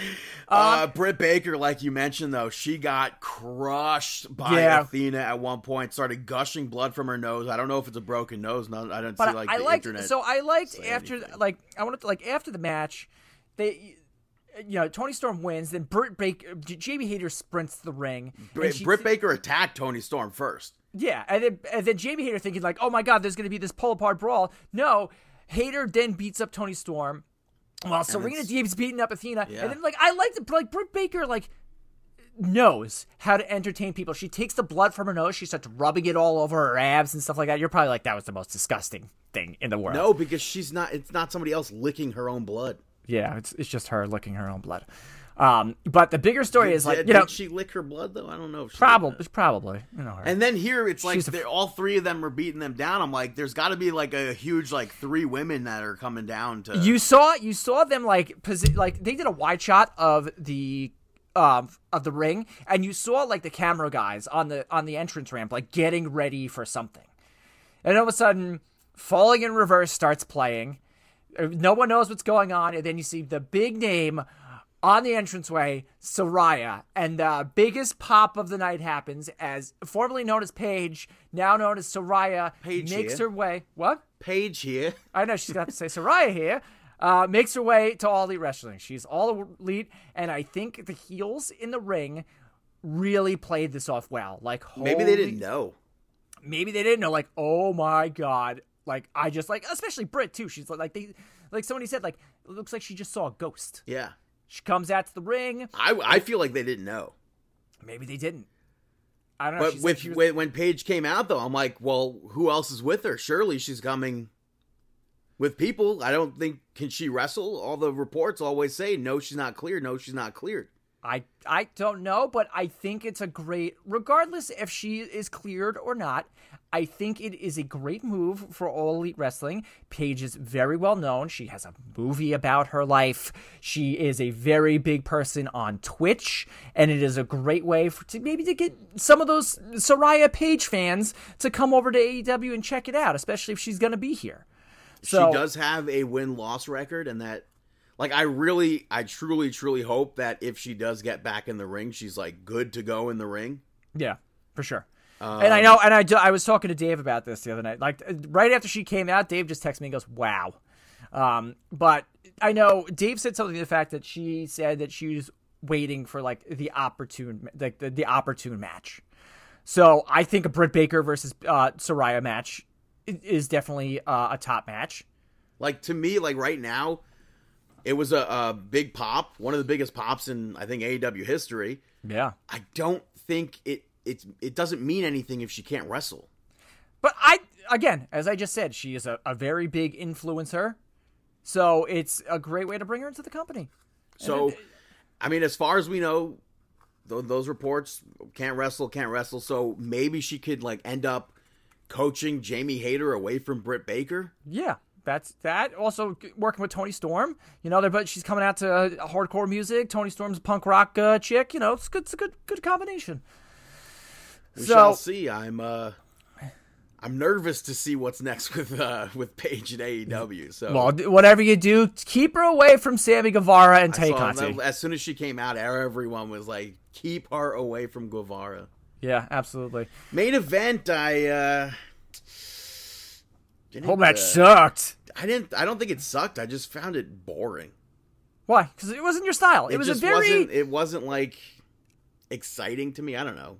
And then the outcome: Moxley picks up the victory over Bryan Danielson to become the three-time AEW champion. I'm about it. I definitely I- don't think they, they had to keep cutting away from the match to show MJF. I well, that was a big storyline in this, but like also here's like my thing. Like, yes, I know a lot of people are upset that Moxley's the champion, but I think us as smart wrestling fans know that Moxley's going to be a transitional champion. I don't think anybody He's in the been- it's- already, it's like he transitioned to CM Punk. How many times? This But already. like, but here's the thing: if that whole media scrum thing didn't happen, we wouldn't have this match. We wouldn't have this tournament. No. it's gonna take a little bit to right the wrongs Who- of that thing. I, I feel like Bryan Danielson was the person to give it to, but who do you I know, think like, if again, he's going like, to be transitional? Who do you think is the next champion? MJF. I've been saying that for for, uh, the, for the entire year. So that's obviously that's going to happen full gear at the Rock. or maybe it happens next week. I you never know. They, don't. they, they, they, this week, especially in MJF's the, the the three media things that he's done. He said, "I have a chip that I can cash this in whenever I want." Tony Khan said, "Whenever there is a sanctioned AEW event, MJF is allowed to cash in." I think they'd want to sell the the pay per view. oh, absolutely. I think they want to sell the pay per view as well. But um, when is when's full gear? That's November. Or is that right full gear? Let me let me. Uh, is it look here. October? Full Gear 2022. Let's see. Where is it? It's I know it's in New Newark. Uh November 19th. Newark, New Jersey, bro. No, I'm not going. Thanks. Um, but I mean, this this match was a little bit more ground and pound. It had a little bit more of like an MMA style feel to it. and it was very slow. Something that I, I wish that commentary would literally just ever, never, ever, ever mention again is we spoke to TBS. They're allowing us to go as long as possible because And- every single time they do that, it's literally ends to this this show ended at 10 p.m. Cutting it- off Bryan Danielson putting the championship. yeah, and. I, I, I and I'll and I'll agree. I didn't like that at all. They always, always do that. And it's like 1001, 1001, 1001. This one ended at 10 p.m. And it did 10:01. I, no, it did not. Yes, it did. It did not. Okay, sorry. 10 p.m. Brandon. And I don't like that Bryan Danielson was up. He was out. He was knocked out from that choke. But as soon as he gets out, he, I guess the, the breath comes back into him. He gets up, puts the title around him. Good, he should. I don't think It's a that, show of respect. I don't think that should have happened on air. Bryan Danielson to me should have been knocked out. Okay. So anyway, Moxley's a champion now. Um, I'm about this because if you want Bryan Danielson's first AEW championship to be a long, lengthy run, you don't want it to be a couple weeks. And again, I'll say it again: they're still trying to patch up everything that happened to the media scrum. They could have had it a long, This match- lengthy run though. MJF has the chip. It could have done. It could have been any time. Yeah, but I think I, I, again, What are the other pay per views? This is the last one of the year. Full Gear, and then Revolution is in January. So Revolution's their big January one, yeah, and, then, May is a, a pay per view month. I think. Double right? or Nothing, and then All Out. I've dude. Should they add more pay per views? No, I don't think so. Long storytelling, especially especially now, because you have Blood and Guts is out of the way, uh, Forbidden Door is out of the way. You know they had. s- s- We, this is something we were complaining about. Like I want to say a month, month and a half ago is them having to push all these quick storylines because there's turnaround from a pay per view to a pay per view to a big event to this, that, and the other thing. Now they're going to have some time here to kind of really tell stories, really give us a lot, lot of, um, give us a lot more uh, wrestling to involve in these big storylines. I What- uh, I know that they were focusing on championships in this on this episode. Yes. I think Pac and Orange Cassidy should have been switched with Hook and Action Bronson. No, because you want you want people to. It's it's a ratings thing too. You want like no one wants to watch Rampage. No offense to Pocket. no, but like I'm saying, nobody wants to watch the All-Atlantic Championship on Rampage. You want to get people. You're putting Action Bronson and Hook on there because you want. I don't think that's selling people though. I think seeing Action Bronson, who is a, a star, not in the world of professional wrestling, in the world of entertainment, putting him on TV because you know the next morning you're gonna have all these articles all over like the That's- internet, and That's why I Action Bronson competes on the in show wrestling. that people watch. People are gonna watch this one too. There's uh, Also, I, this this show, I don't know. I set my DVR. You might want to do that. You don't watch Rampage live, right? I don't watch. Ram- You got a DVR or no? Um, I think so with Hulu. I have to double check. Because I don't know. Uh, But I, I should be home. I'm probably gonna watch it live because I should be home in time for it. this show was over two and a half hours, and they only have a two-hour time slot, T- TV time slot, which is not two hours. So I don't know how or what they're going to cut. I don't know. Should be interesting to see what gets cut and what what doesn't. Yeah, I won't know. I wasn't at the show. I don't, I, I don't know, but all, all reports said it was a hot crowd, uh, and I I liked. Hot crowd for Dynamite, maybe. Yeah, Um, they left for Rampage. I don't know why would they do that. I, I, I, want to see people- Action people Come don't on. want to sit there until midnight. yeah, I feel win. really bad for for Starks and Hobbs because They people left. It's okay. It happens. Then, then, may- then maybe next year they will book Grand Slam on Rampage on Friday and do all of your uh, dark and elevation matches beforehand, and maybe uh, st- maybe start it earlier in the night, or maybe they do it on Thursday. Maybe they do it Wednesday and then Thursday they do Rampage. I don't know. So- I know October there's there's a bunch of live rampages Yes. due to sports. Yes, that's right. Um, question for you: Do you think Na- Jon Moxley is a three-time All Elite Wrestling champion? Do you think fans are going to start turning on him, giving him the Cody treatment? Fans already don't care about Jon Moxley as champion. But you think it's going to be more so now? I don't know. Wow. They're all they don't care. The internet is like, why did The Brian internet. Danielson not win this championship? Yeah, because if let's say let's say in two weeks, M- uh, Bryan Danielson has like a banger of a match against somebody, MJF comes down, the internet's gonna be, I can't believe they only gave Bryan Danielson a two week run as champion. That's ridiculous, and then they'll completely turn on MJF again. But I'm about it. I They th- could have waited. They I don't mean, I guess no, they couldn't have waited. I don't know. no, wrestling Because we year, know that's John the thing, though. I this, this championship has been like in the mud right now because with how much it's been changing. This is yes, CM Punk's fault. Now there's rumors that he won't even be returning to AEW. Good, riddance. let- Goodbye. good. He, He uh, screwed up a whole company. I, I understand that completely.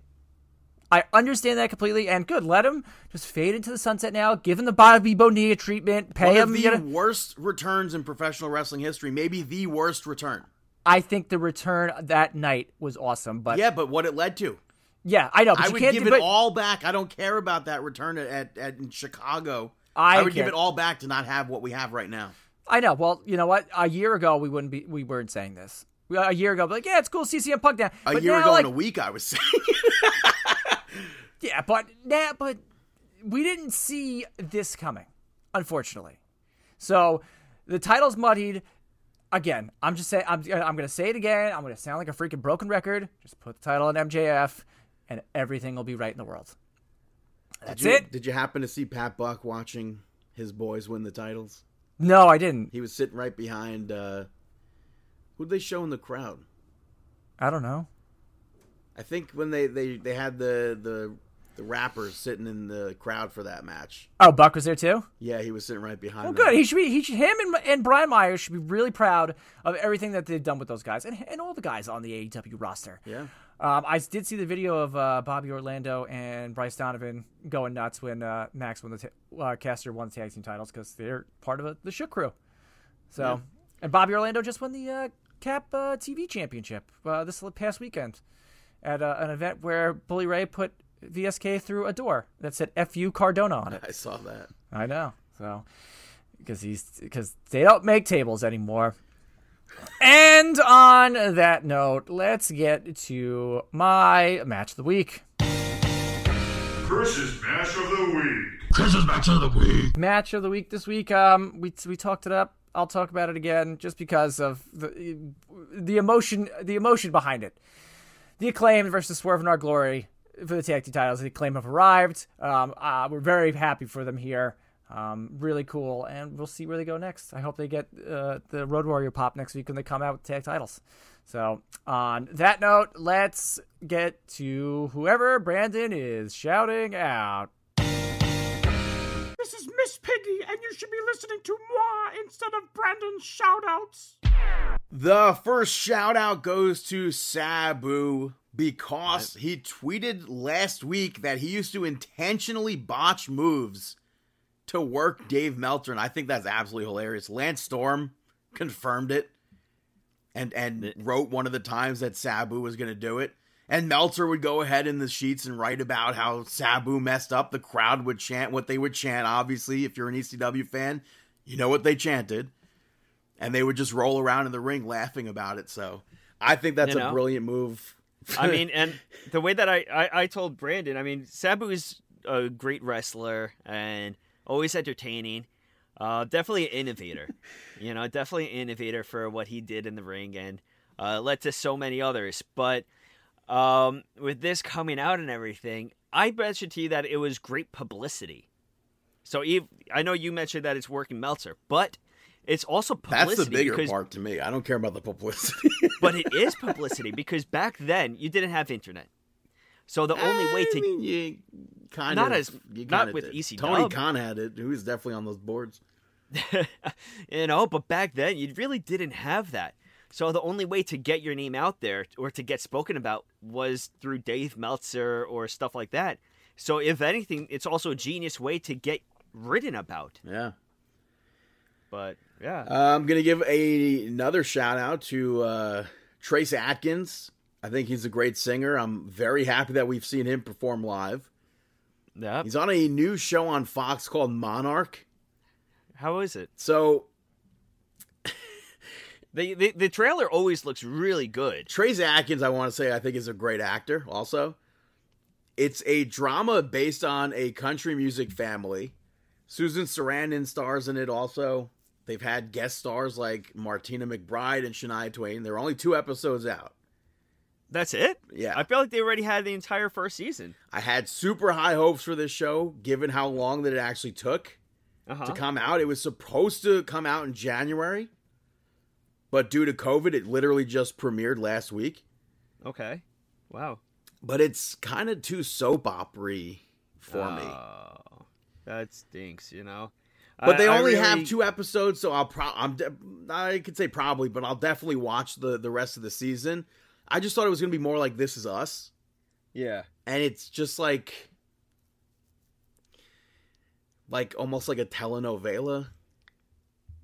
Yeah. No, I can't even say there's, like there's that another, because that's not. It's not. I, it's But like there's another show, There's an in between there. but there's another show too now, uh, with what's it? Uh, Reba McEntire. That's the isn't that the Big Sky or whatever? I don't I don't know, but it looks like it's like pretty much the same thing. I could swear. Let me see. Big Sky Reba. Yeah, she's on the show Big Sky. That's not a new show though. No, no, no. She's just on it now. I don't Yeah. know if it's one of those uh what are those shows that don't connect? Uh huh. I don't I don't know what it's called, but like uh, American Horror Story. oh, okay, like same realm, same universe, but yeah, I don't know if that's same. what this is, but I got you. This gotcha. one this one's it says season 3 Deadly Trails, so I don't maybe that's it's not connected to the original. I'm not sure. possibly. Uh huh. But I didn't see Big Sky. I saw the commercials that looked good, but I never Yeah. checked out. But Trace Atkins, fantastic singer, got his autographed uh, CD at the concert we went to, and I could Yeah. swear he might have called me lady, but um, but and then the last one, like this, this is you can call it controversial. I don't care. I'm giving an anti shout out to Oh. Candy Corn. It's You- it's okay. it's that time of the year again. I saw people on Twitter praising it, and I'm like, I don't see how. It's literally, eh, I don't know. I can't say literally. I can't say maybe. Maybe top two of the like the worst possible candies you can get for Halloween. In Mm-hmm. general, even it's one of the worst candies. The worst, maybe. I could say the worst candy to me is I used to not mind it. Nah. Like candy corn, yeah, per, perhaps as a child. You're a child, you're eating candy corn. Yeah. You grow up, you realize this is disgusting. This is not good. I'd rather have cotton candy over candy corn. And even that, it's just, I, I'm eating, if I'm eating cotton candy, it's for the scent of the, the fresh, the, the fresh scent of sugar crystallizing into a cotton candy. I once saw a video of a raccoon trying to wash their uh, cotton candy and water. I and saw pretty. I saw a little kid. His mother, she goes, "Oh, here you got to wash it first. And he goes, puts it in the water. It disappears. And she goes, "Well, take another piece." And He does it again. Well, you got to wash your cotton candy, kid. And he's like, "I want to eat it. I want to eat it." Yeah. But uh, I, I really just stopped making candy corn. They they changed shapes now. All of a sudden, uh, a few, I mean, probably a few years ago, probably when we were child, they, children, they made different shapes and everything. They make different flavor of candy corn now. How people enjoy candy corn is just absolutely beyond me. I think it's awful. Please just stop. Don't put it over on Twitter. Save it. Keep put that in like a, a skeleton in your closet. You eat candy corn. Don't tell people. Ooh, that's okay. Okay. But those are my shout outs. Now it's time for Mark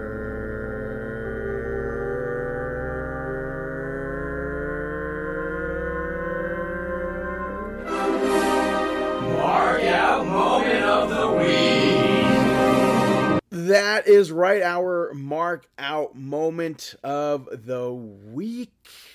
Um, I'm I'm gonna take it first because we already spoke about mine. Mine was definitely the white rabbit.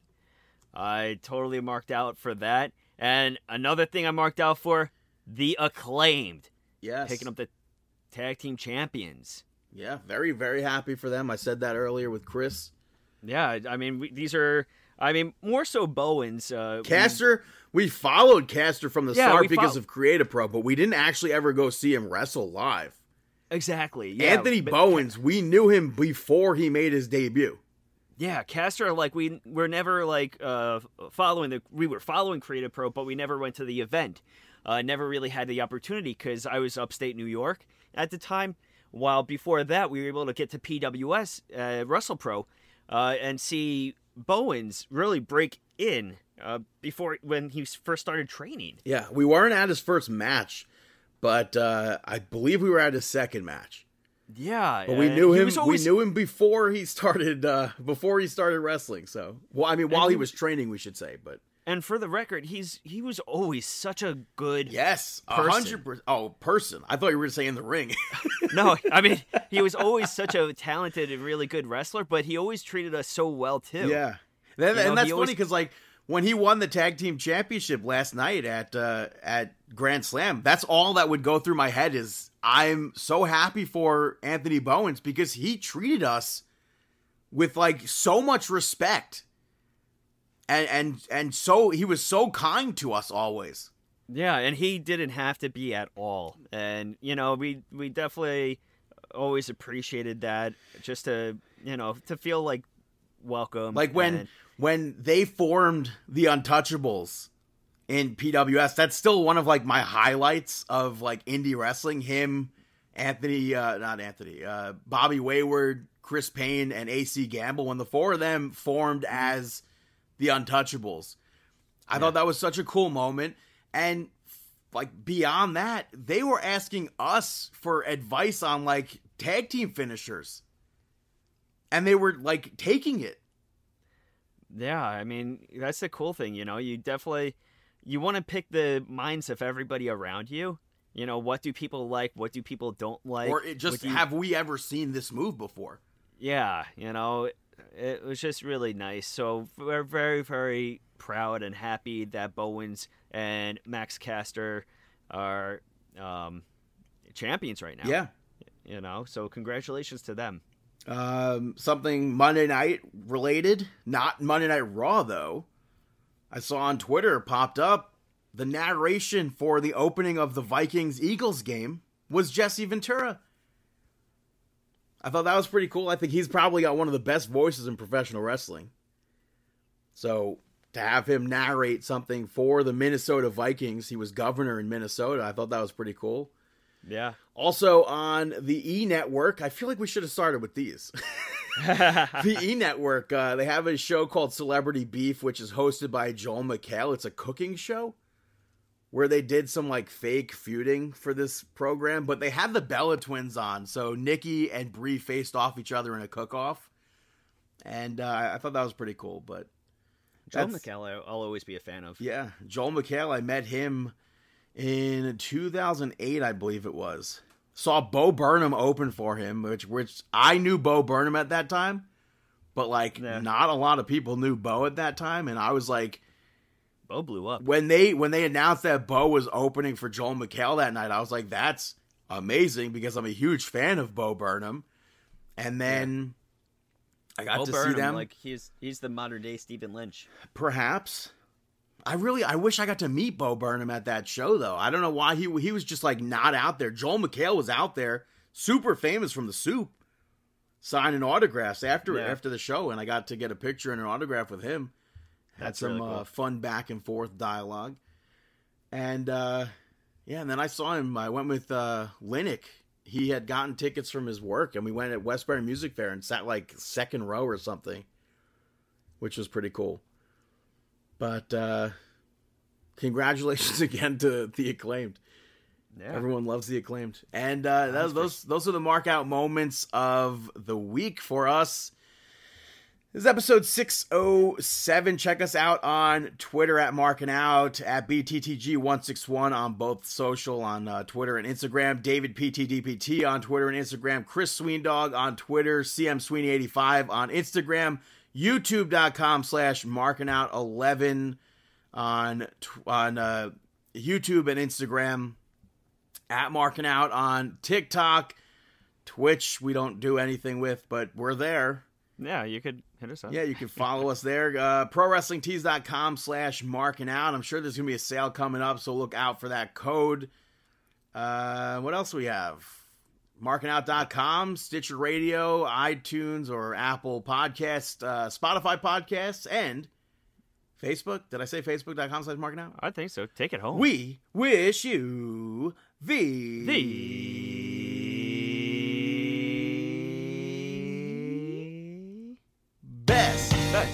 luck, luck in your future your endeavors. endeavors.